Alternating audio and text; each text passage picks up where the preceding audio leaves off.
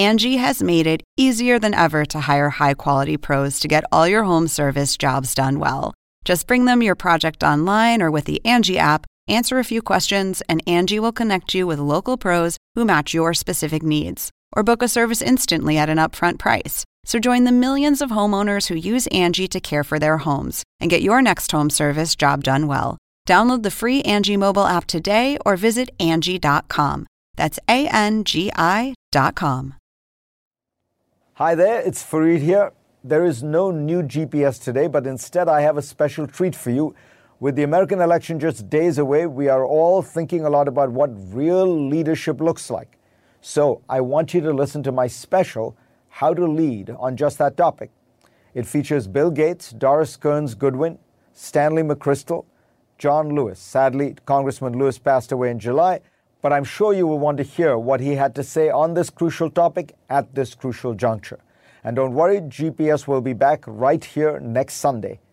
Thanks for listening.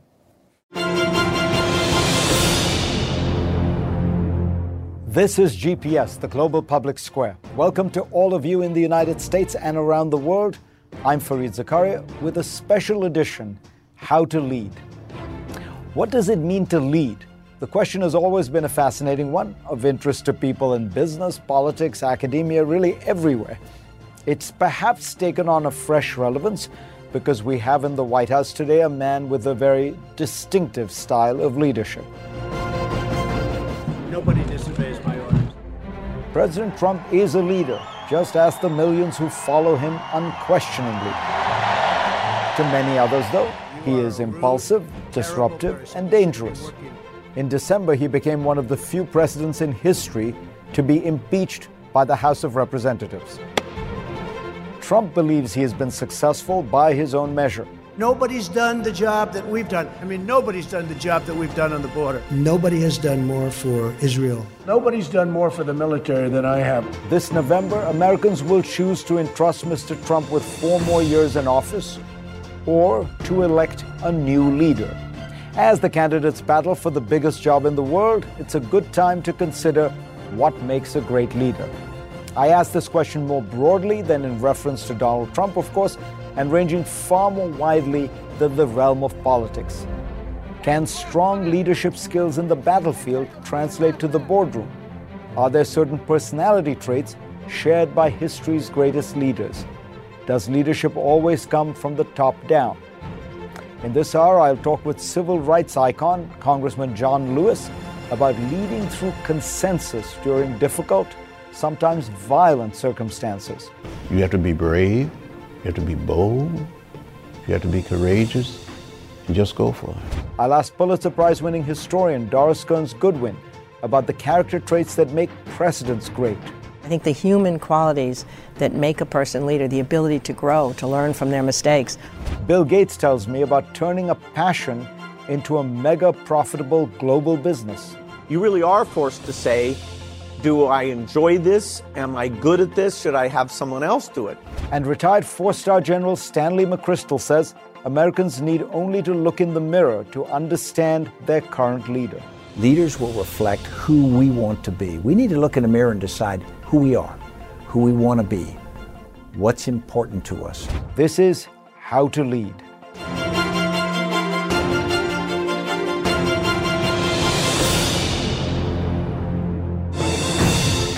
Not many people can say they've danced with one president, deeply influenced others, and won a Pulitzer Prize. But my first guest found herself sharing the dance floor with Lyndon Baines Johnson as a White House Fellow. She later assisted in writing his memoirs. Doris Kearns Goodwin went on to write several presidential biographies, including a Pulitzer Prize winning book on FDR. Her study of Abraham Lincoln served as an inspiration for Barack Obama and Steven Spielberg, the latter who went on to make the related film Lincoln starring Daniel Day Lewis. Blood's been spilled to afford us this moment now, now, now. Her latest book, Leadership in Turbulent Times, is a reflection on the leadership styles of the presidents she has studied so closely Lincoln, Theodore Roosevelt, FDR, and LBJ. Although these men spanned a century of American history, Goodwin says they had qualities in common that helped them reach the highest office in the land. And while there is no single path for leadership success, there may be lessons for the current occupant of the Oval Office. So, when you think about leadership, what do you think are the core qualities? Because I, in your book, the the guy who stands out to me is Franklin Roosevelt, partly because he's a great favorite of mine, but this extraordinary set of skills of being able to listen to people, but then hide things them from them, manage them. That famous line one day he says, uh, "My left hand never knows what my right hand is doing." Describe Roosevelt's leadership style in that way. Well, I think what Roosevelt's leadership style starts with is he had extraordinary empathy, which I think is a critical quality for any leader. And I think it had expanded because of his polio. He sort of began to identify with people to whom fate had also dealt an unkind hand, as had he. So people would come in his office and he would know who they were. He would know how to talk to them to get them relaxed. And by the end of the evening, he had not only talked to them about their families, but he had gotten everything that was in their head about whatever issue he was interested in. What about um, Lincoln? When you think about Lincoln, uh, what are the qualities that strike you as most salient? And I think what Lincoln has right from the start is just this extraordinary humility. And that doesn't mean humbleness. It means that from the beginning he had to ask other people to help him learn. So he scours the countryside for books. He reads everything he can lay his hands on. And he never gives up that attempt to make himself a better person so that he could acknowledge errors as he goes along the way. When he runs for office the first time, he's only 23 years old, and what stuns me about it is that his announcement shows that even then, he, he was very ambitious. They're all ambitious. Yeah. You can't be a leader without being ambitious. But even then, his ambition was for the greater good. He said, I have this peculiar ambition. Um, I'd like it to be such that I can be um, able to win the esteem of my fellow man by being worthy of their esteem. But then he says, um, But I'm going to warn you that if I don't win, I'm going to try and try again. In fact, I think I'll try five or six times, and then I might be disgraced and not try again. So he had perseverance, he had that ambition, even then, to want to make a difference in people's lives. And then he just had this ability to control his emotions when he had to, writing these hot letters to people. Describe that, because it strikes me as very interesting. These, the, you know, it, it, it humanizes leaders to understand that. Uh, they get as riled up and emotional and kind of out of control as all of us but they have some self self control. I mean, with him, what happened is uh, the best, moment of it is that when General Meade failed to follow up with General Lee's army after the victory at Gettysburg, despite telegrams telling him, you must get Lee's army, Lincoln was so upset, more depressed than he'd been for many parts of the war, more angry. And he wrote a long, angry letter to him saying, You didn't do what I asked you to do. Had you done so, the war might have come to an earlier end. Um, now it's going to go on month after month. And then he put the letter aside he would call these letters hot letters when he was angry, and then he put it aside, hoping he would cool down psychologically. And by the time he cooled down, he knew it would paralyze the general if it reached him in the field.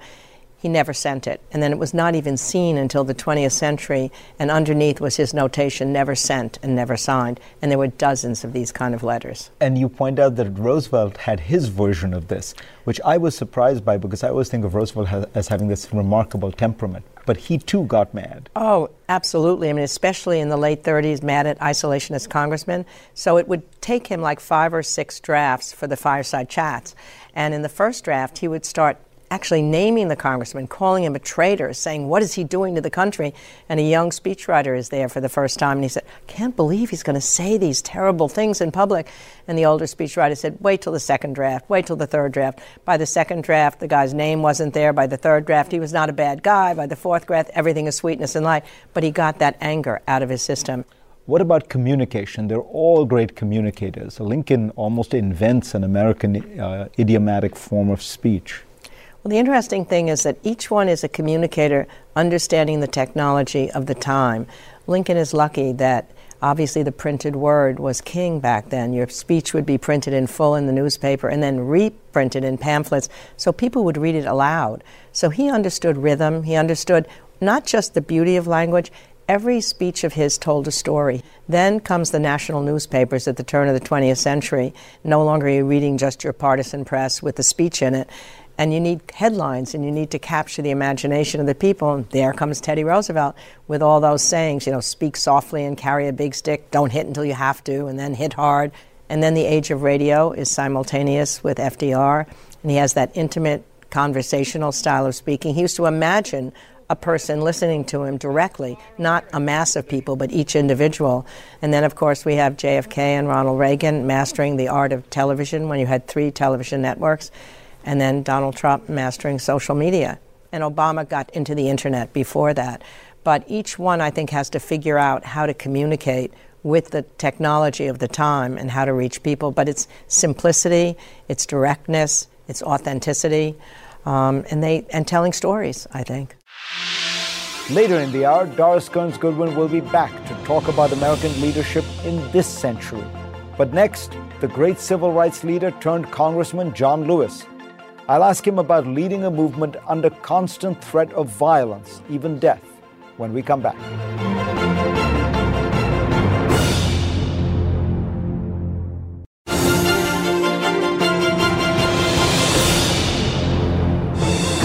John Lewis was born in Alabama in 1940. The son of sharecroppers, he grew up to become a civil rights leader. He became chairman of the Student Nonviolent Coordinating Committee, a grassroots organization formed by young people and known for student sit ins. He was the youngest keynote speaker at the 1963 March on Washington. But we will march with the spirit of love and with the spirit of dignity that we have shown here today. In 1986, he was elected to the House of Representatives. More than 30 years and 17 congressional terms later, he currently sits as the representative of Georgia's 5th District. In 2011, President Barack Obama awarded Mr. Lewis the Presidential Medal of Freedom. The president called him an American who knew that change could not wait for some other person or some other time whose life is a lesson in the fierce urgency of now. I sat down with the congressman in his offices in the Capitol last year before he revealed that he was battling pancreatic cancer. We discussed the lessons he had learned through a lifetime of leadership and activism. You grew up um, modest means in the segregated South. At what point did you think you had to you had to take some kind of leadership role in, your, in, in, in the movement in your life? When I was growing up as a poor child in rural Alabama, I had a lot of questions about what I saw that I didn't like. So I kept asking my mother, my father, my grandparents, and my great grandparents, why this? Why that? They would say, boy, that's the way it is. Don't get in the way don't get in trouble. At the age of 17, I met Rosa Parks. The next year, at the age of 18, I met Martin Luther King Jr. And I got involved. I was inspired. And I grew up and spoke up and spoke out. And somehow, in some way, the influence of Martin Luther King Jr., the influence of Gandhi, just reading about him, his teaching, kept saying to me, You have to be brave, you have to be bold, you have to be courageous, and just go for it. You were jailed 45 times. Uh, there's a time on the during the year of the Freedom Ride, you were beaten so badly you thought you were going to die. At a moment like that, um, honestly, does your do, do you get scared? Does your resolve become stronger? How do you feel?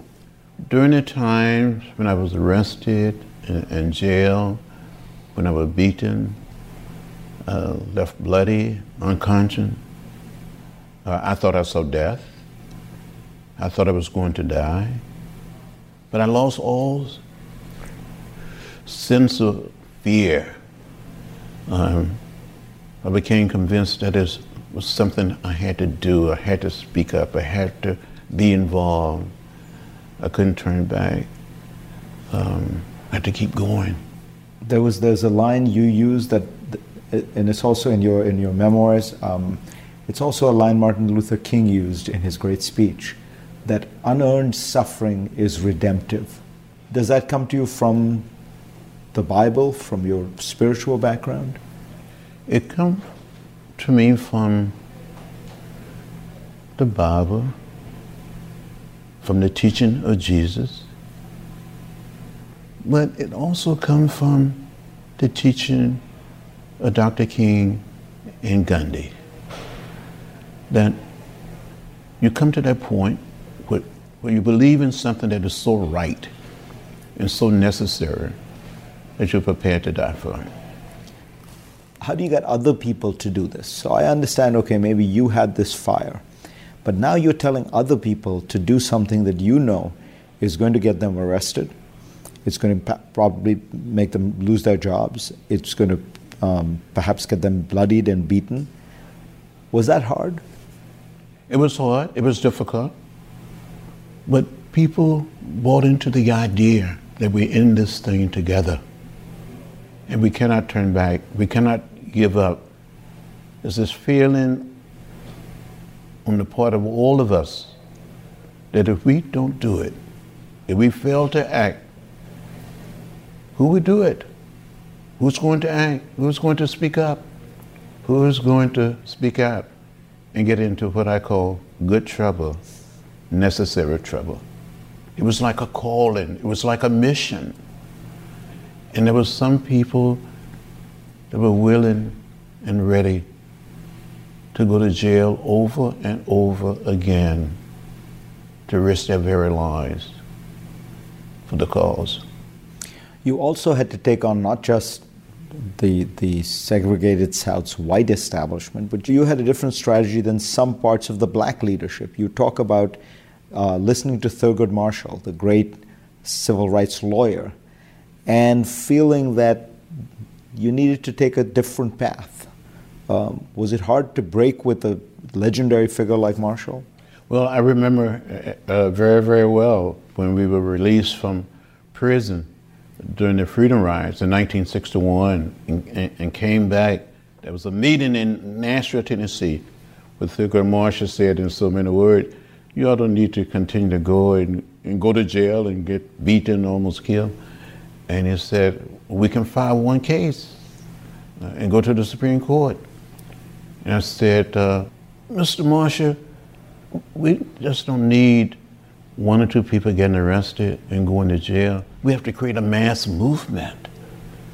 And he said, I understand. And that's what we did.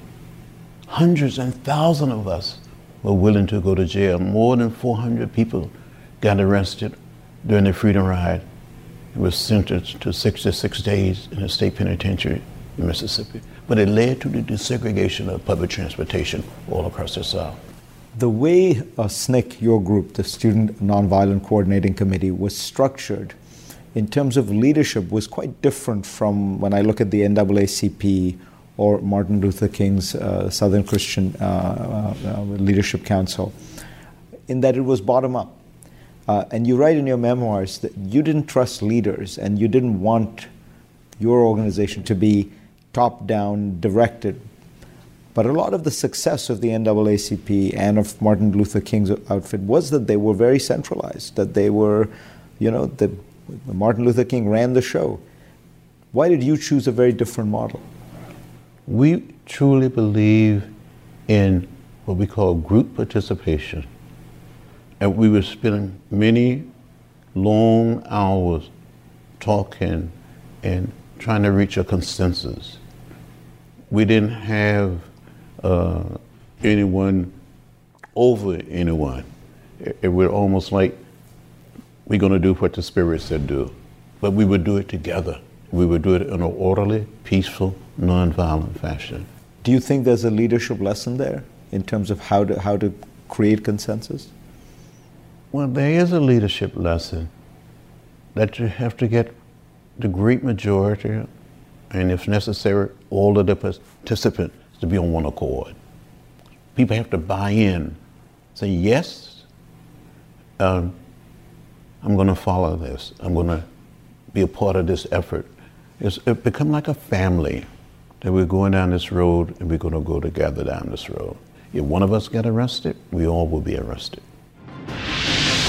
Next on GPS, from Selma, Alabama to Charlottesville, Virginia, More than a half century after marching across the Edmund Pettus Bridge, John Lewis will give me his reaction to witnessing violence and hatred today. I really cried as I watched some of the scenes on, on television. John Lewis, when we come back.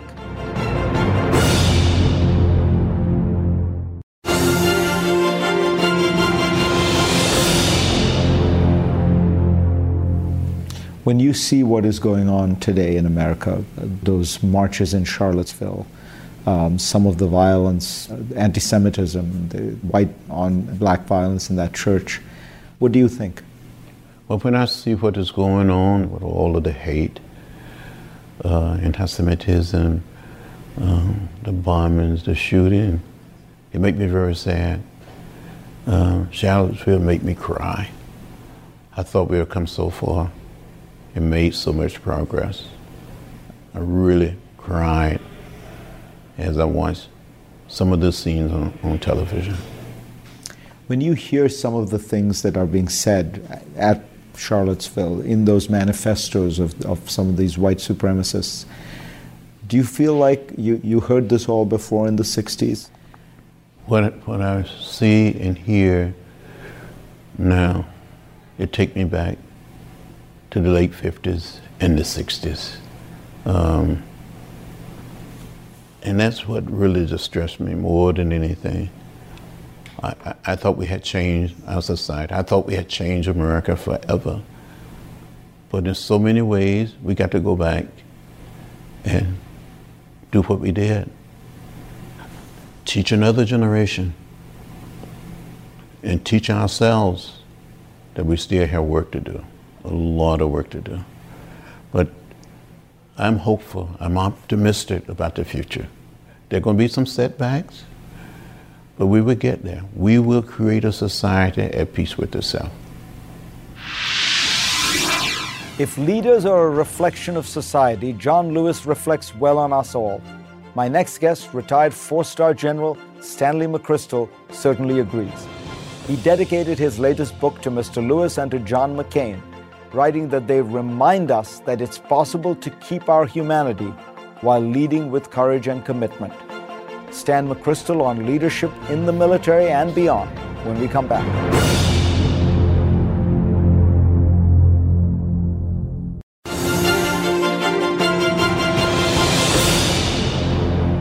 Retired four star General Stanley McChrystal was the leader of U.S. and international forces in Afghanistan.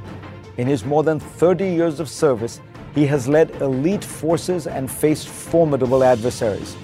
He then went on to found a consulting firm called the McChrystal Group with the idea of translating lessons learned on the battlefield to the boardroom. He has also written a terrific book, Leaders Myth and Reality. It profiles 13 diverse leaders from military general Robert E. Lee to business giant Walt Disney to Al Qaeda jihadists Abu Musab al Zarqawi, and more. He drew on the book in his conversation with me. You uh, engaged in a kind of leadership that is so alien to most people. That is, you were taking young people, small groups of young people in Iraq, and you were getting them to do two things um, kill other people, kill the bad guys, and risk their own life. Which is harder, to get people to risk their own life or to be to be systematically killing other human beings. Yeah. It's frighteningly easy to get people to kill other people. And yet, when you ask them to risk them li- their lives for a cause or for their comrades, you need to raise other ideas. You need to raise other principles. They have to believe first that the people that they are with worthy of their trust they should believe that their cause is worthy of their accepting risk and maybe making the ultimate sacrifice. And then sometimes that gets personified in the leader. What you communicate to them, the kind of loyalty you show them, is so important. And so you're really trying to get people to commit.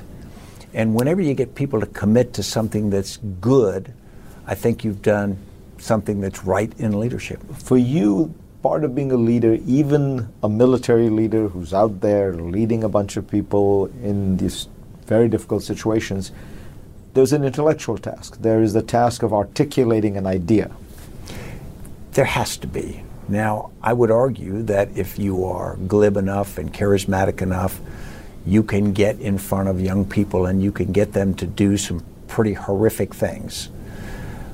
But if you are trying to do something worthy of the term leader, if you're trying to do something worthy of the sacrifice you're asking them to make, then there's an intellectual case that has to be made first to yourself. Are we trying to do the right thing? Am I asking for the right things from these people? Am I trying to make them perform in a way that I'm proud of? There's a great saying that says an army is just a mob with discipline. And the reality is, in any fight, when it gets hard, as when Iraq got very, very difficult about 2005, 6, and 7, there was a temptation to slide down and fight just the way Al Qaeda in Iraq did, where there were torture chambers and horrific things. And so you've not only got to ask sacrifice from your people, but you've got to ask them to live to values that are above that. And that's a tension as well. So militaries will sometimes want to say, let me take the gloves off, let me do whatever it takes to win. And in reality, you can make yourself unworthy of being the victor. Whenever you would assume a leadership post, uh, and you, you and General Petraeus were both famous for this, you would find some way to demonstrate your physical fitness strength. You'd, maybe you happen to be running and you'd ask the young recruits to run with you. Maybe you were doing push ups and you'd ask them. And the, the, what you were trying to show them is, yeah, I may be 50 years old, but I can, I can do more push ups than you. I can run faster than you. There must have been a point to it. This is not about showing off, this is about sending a signal. Yeah, it, it's not about telling them you can do more push ups than you. In fact, it's better if you can do one less. But what they look at is they like to say, well, the old man's 53 years old and he's out here doing push ups. He's out here running every day. Because he's asked us to do that, he thinks that's important to do and he's willing to do that. It's the same way with going on combat operations. If I go on an operation with my guys, I'm no help on the ground. In fact, I'm probably a distraction because I might get in the way or I might get hurt and then they be unhappy about that. But the fact that I'm willing to accept the risk, and the fact that I'm willing to go see them do their work so that I can learn from that is a sign of respect. Do you think you teach a course on leadership at Yale? Is there one idea you want the kids to understand by the end of the course? Yeah, um, probably not one you can make simple, but I would say that leadership is about you and a relationship to people because you are leading if you are in a leadership role. The leader isn't a title, it isn't a paycheck, it isn't a parking place, it's not an honor. It's this responsibility. And it's that responsibility to all these differing people in whatever the context of the situation you're in. If the context isn't what you like, tough. As we say in the military, you have to fight the war you're in, not the one you wish you were in. If you're leading people, you have to lead the people that you are leading, not the people you wish you had. And you have to give them what they need not what you think you want from them. How do you think Americans perceive leadership today? Because there is a widespread distrust of institutions, of authority, of elites. I think Americans are looking in the wrong place for leadership. I think we have to start by looking in the mirror. I think we need to understand that leaders aren't this unicorn that shows up suddenly and takes us somewhere. Leaders are people we empower, we follow, we vote for whatever. And the reality is, we have responsibility. Leaders ultimately will f- reflect the values we make them reflect. Leaders will reflect who we want to be. We need to look in the mirror and decide who we are, who we want to be, what's important to us. And if leaders take us in a direction we don't want to be, we need to understand that's our responsibility. It's not something that somebody's done to us. Next on this special edition of GPS from college dropout to the world's richest man. Bill Gates grew Microsoft to the behemoth it has become today and learned some important leadership lessons along the way. I'll ask him about his famously demanding style when we come back.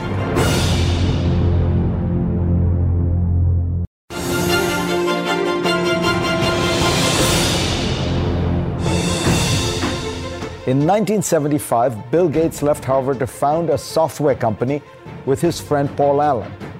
How did a kid with a passion for computers build Microsoft, become a leader of thousands, and then go on to run a globe spanning foundation? And what are the differences between running a business designed to make money and heading an organization designed to give it away? The Gates Foundation has given away roughly $50 billion and counting. When you started at Microsoft, you were so young. Um, this was something uh, that was just a passion. You once said to me, which I thought was a fascinating point. You never thought of yourself as an entrepreneur. If, if you hadn't been doing computers, it's not like you would have started a chain of restaurants. This was about computers and your passion. Did you ever think to yourself, this is the kind of manager I want to be?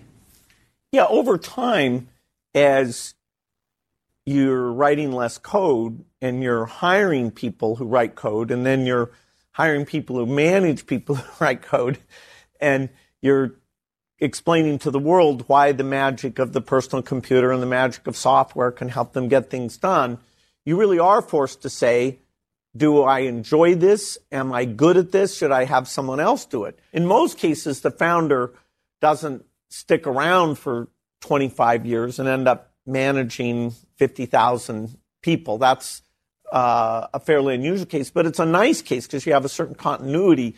Nobody ever ever wondered, okay, who's in charge here? You know, Bill wrote this in a memo. I wonder what somebody else thinks. No, if I wrote it, then hey, let's just go do it. You were famously a very uh, demanding uh, person who suffered fools not very gladly. You pushed people very hard. Um, do you think that was the best way to motivate people? Well, I think it's important to separate out. I never, I didn't, other than a DOJ deposition I gave, no one ever said that when I went out and talked to the press or customers that I was, you know, rude or abrupt or commanding or anything like that. Uh, inside Microsoft, we had to some degree a self-selected set of people who, you know, were mostly males, I'll admit. And yes, we were pretty tough on each other. And I think sometimes that went too far. It was very intense. You know, we we counted on each other to work very long hours, and I, you know, always wanted to set the best example of that. I think that intensity, even though a little bit it went too far, was was great for my 20s, 30s, 40s, and now, you know, where I'm uh, a bit more mellow and I'm not pushing quite as insanely, but I'm still clear about, hey, that toilet design's too expensive. It's a dead end. We're not going to put more money into that. Uh, that um, you know works for being the the the co-head of the foundation. Do you think there are uh, leadership rules, principles? Because I sometimes wonder if you were to ask somebody what's a good way to run a company, uh, they would probably put down a list of 10 things, and Steve Jobs would have violated all 10 of those in the way he, or at least a, vast majority of those in the way he ran Apple. Is it just too specific or, or varied to, for there to be general lessons? Well, Steve, that's a good example of uh, don't do this at home. Uh, that is, it's really easy to imitate the the bad parts of Steve of of at times being an uh, and it is, I have yet to meet any person who, in terms of picking talent, hyper motivating that talent, uh, and having a sense of design of, oh, this is good, this is not good. So he brought some incredibly positive things along with that toughness. And I always said that I was like a minor wizard because he would be casting spells and I would see people mesmerized. But because I'm a minor wizard, the spells don't work on me. I could not cast those spells. But I see, I see them and I would say, Hey, wait, don't, don't. you're, you're going to work even more than I would ask you to. This is no, this is crazy. Or, or, you know, like when he did the NeXT introduction, which is a computer that, that completely failed. It was such nonsense. And yet he mesmerized those people. Oh, yes, million by a million and black cube and all this stuff. And I was like, wait a minute, that spell should not work at all. It doesn't have any reality to it. So Steve is a very singular case. where the company really was on a path to die, and it goes and becomes the most valuable company in the world with some products that are really quite amazing. That there aren't going to be many uh, stories like that. Next on GPS, I return to my interview with the Pulitzer Prize winning author Doris Kearns Goodwin.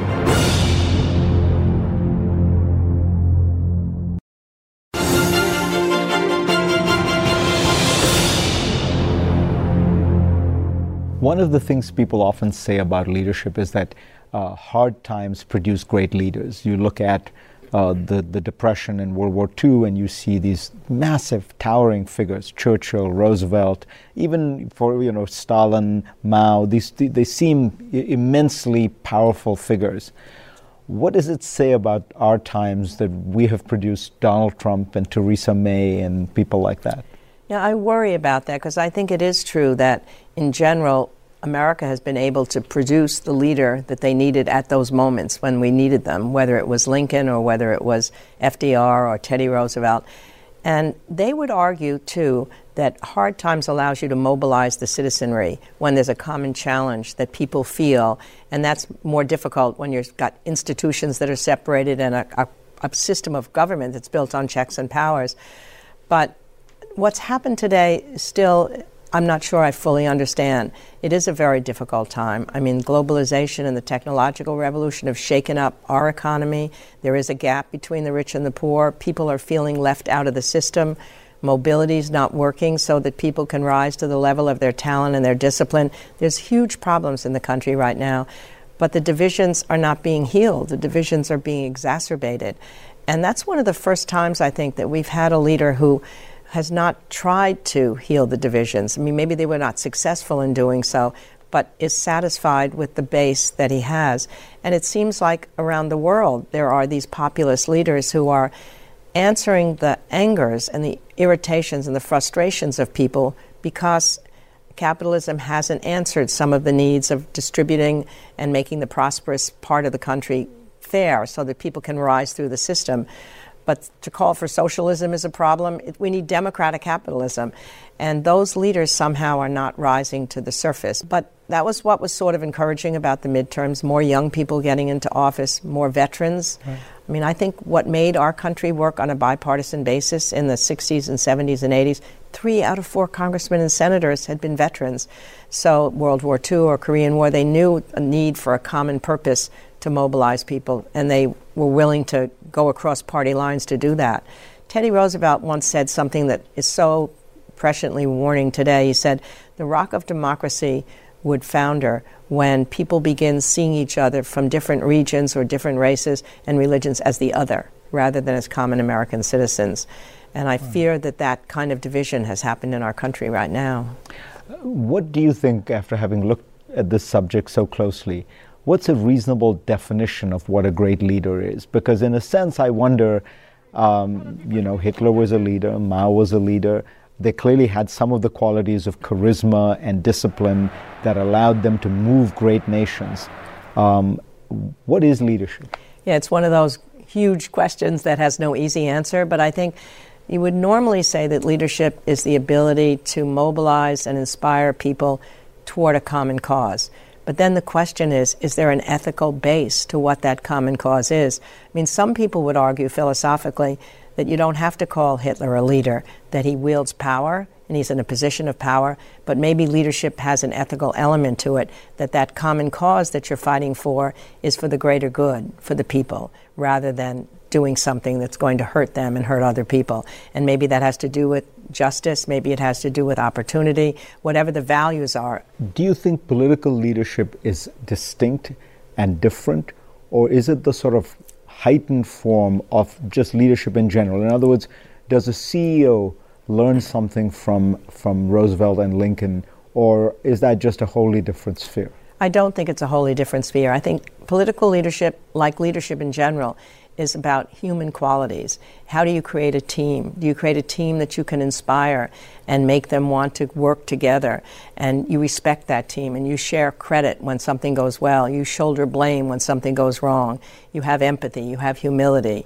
You have resilience. All of those human qualities, I think, will show itself whether you're a leader of a business, whether you're a leader in a nonprofit, whether you're a teacher leader, whether you're a communications leader or a political leader the systems are different, so you have to learn the experience from being a business leader or a political leader. But I think the human qualities that make a person leader, the ability to grow, to learn from their mistakes, all of those qualities, I think, are leadership qualities that you can see in a community as well as in the presidency of the United States. I'm Fareed Zakaria. Thank you for watching this special edition of GPS How to Lead. I'll see you next week.